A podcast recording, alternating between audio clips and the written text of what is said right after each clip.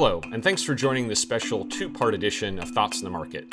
I'm Andrew Sheets, Chief Cross Asset Strategist for Morgan Stanley, and today I'm happy to be joined by Matthew Harrison, Managing Director and Equity Research Analyst for Biotechnology at Morgan Stanley. Thanks for having me, Andrew.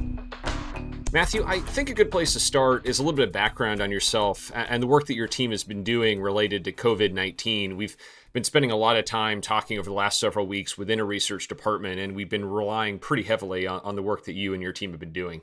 We've been focused on a few areas. I think first, we've tried to build some predictive models and looking at different regional aspects of this. So, whether it's how it's progressing in Europe or the US, um, and then, you know, trying to figure out how, uh, broadly speaking, companies are going to figure out how to get employees back to work. So, I guess one question that I like to start with is over the last weeks and months, you've seen a number of different forecasts for uh, how uh, large this outbreak could be, how it could spread, how um, how lethal it could be.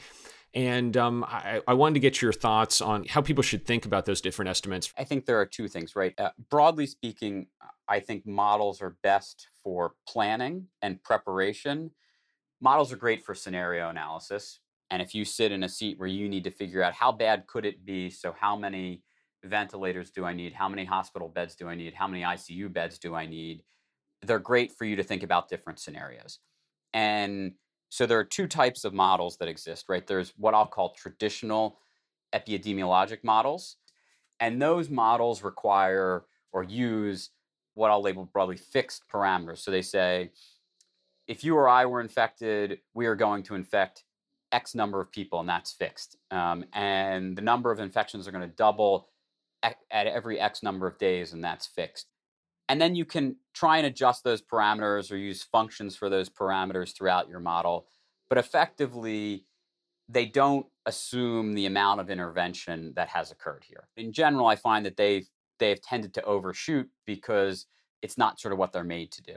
The second set of models, which is what we've been using, which is more of an empiric approach. So they say, let's look at the experience, and you know, the U.S. is lucky in the sense that we have a lot of experience from other countries already. Let's look at the experiences in the other countries. Let's try and model against that and adjust for certain parameters which may be different in our country, um, and focus on that. Now, inevitably, I think if you're a public health person and you're building these models, uh, I think probably because you know public policy is going to be shaped by them, you're more likely to, let's call it overshoot than undershoot because you don't want the public policy response to be too light and then you know people to be caught short and not have the appropriate amount of care available for people. Um, so I, I think there's also that sort of implicit dynamic at play here Interesting. So, you know, when you, when you were trying to forecast cases early on, how did you deal with the difference in testing across countries, and how much of an issue do you think that is today? Yeah, no, it's actually an important question, not only for getting this right now, but for how the countries are going to deal with this on a, a long term basis. So, the first thing we tried to do is because we had the experience of other countries, namely Italy and China, and we knew approximately what their testing regimes looked like we essentially used a scaling factor to adjust for the undertesting of the US. And we developed the scaling factor based on population, um, number of tests done per population, et cetera. And so that's that's what how we developed our initial forecast. I think the second point that you raised, though, about testing and its relative importance is a good one. So the best example we have from a country is South Korea, where they've done an extremely good job of testing in some of the hardest hit cities in South Korea, they were testing as high as 30 to 40,000 people per million.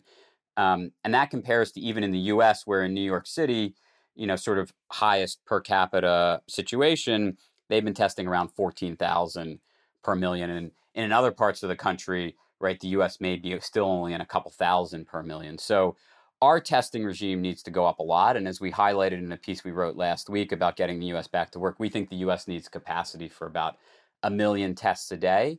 And they're doing, on average, call it somewhere between 150 and, and 200,000 right now.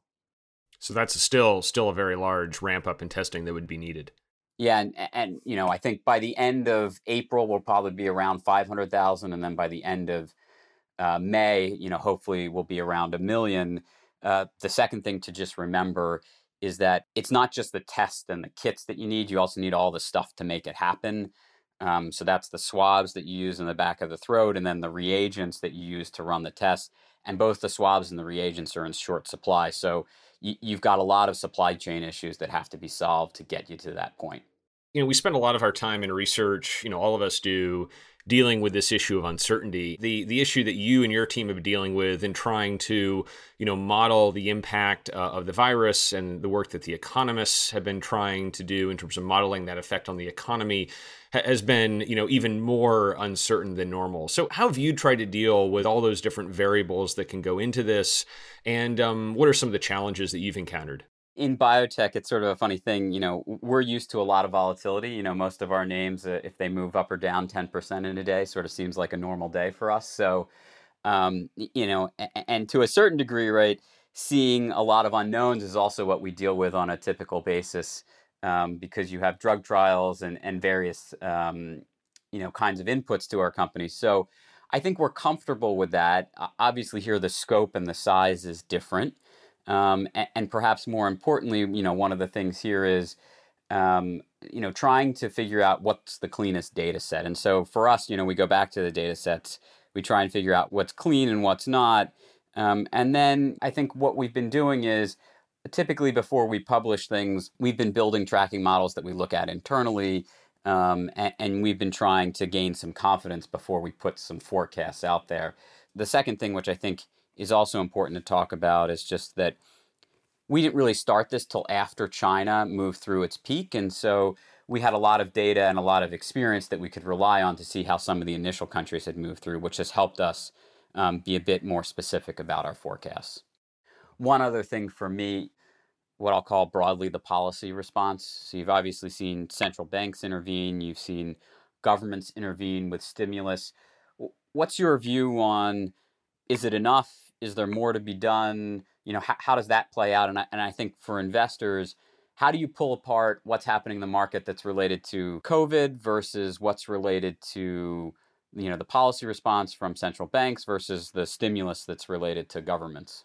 So I think what we're seeing is is a really important reminder of both the strengths and the limitations uh, of monetary policy, right? Over the last decade, we, we've really been living in this world that's kind of been in awe of the power of monetary policy. And often, you know, people have cared more about what the Fed is going to do next than, you know, what the next economic data releases or what the next earnings season will bring.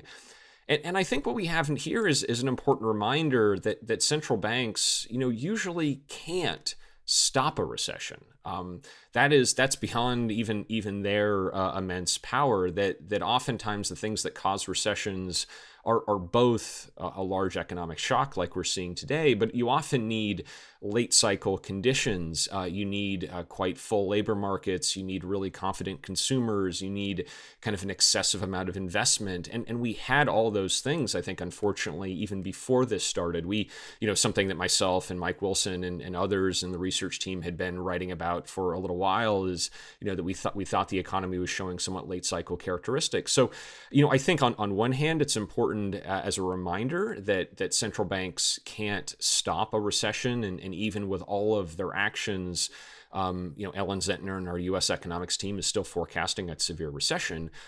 But that being said, it's it's not for lack of central banks trying. The, the the Fed, the European Central Bank, the Bank of England, they are all acting far more aggressively and far swifter than they did during the financial crisis. And I think there are a number of reasons for that. The you know having gone through the financial crisis, you um, I think are more adept to the playbook uh, but also because I think this is an issue that's somewhat unique in lacking some of the moral hazard uh, of other crises. And I think here, because of the unique public health uh, emergency that we're dealing with, um, you don't hear any of those concerns. And I think that is, I think, really um, emboldened central banks to, to react to this more aggressively in a much larger way and, and much faster than they have really to any other crisis we've ever seen.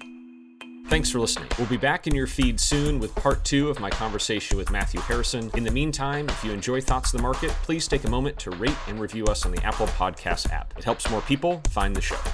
The preceding content is informational only and based on information available when created. It is not an offer or a solicitation, nor is it tax or legal advice. It does not consider your financial circumstances and objectives and may not be suitable for you.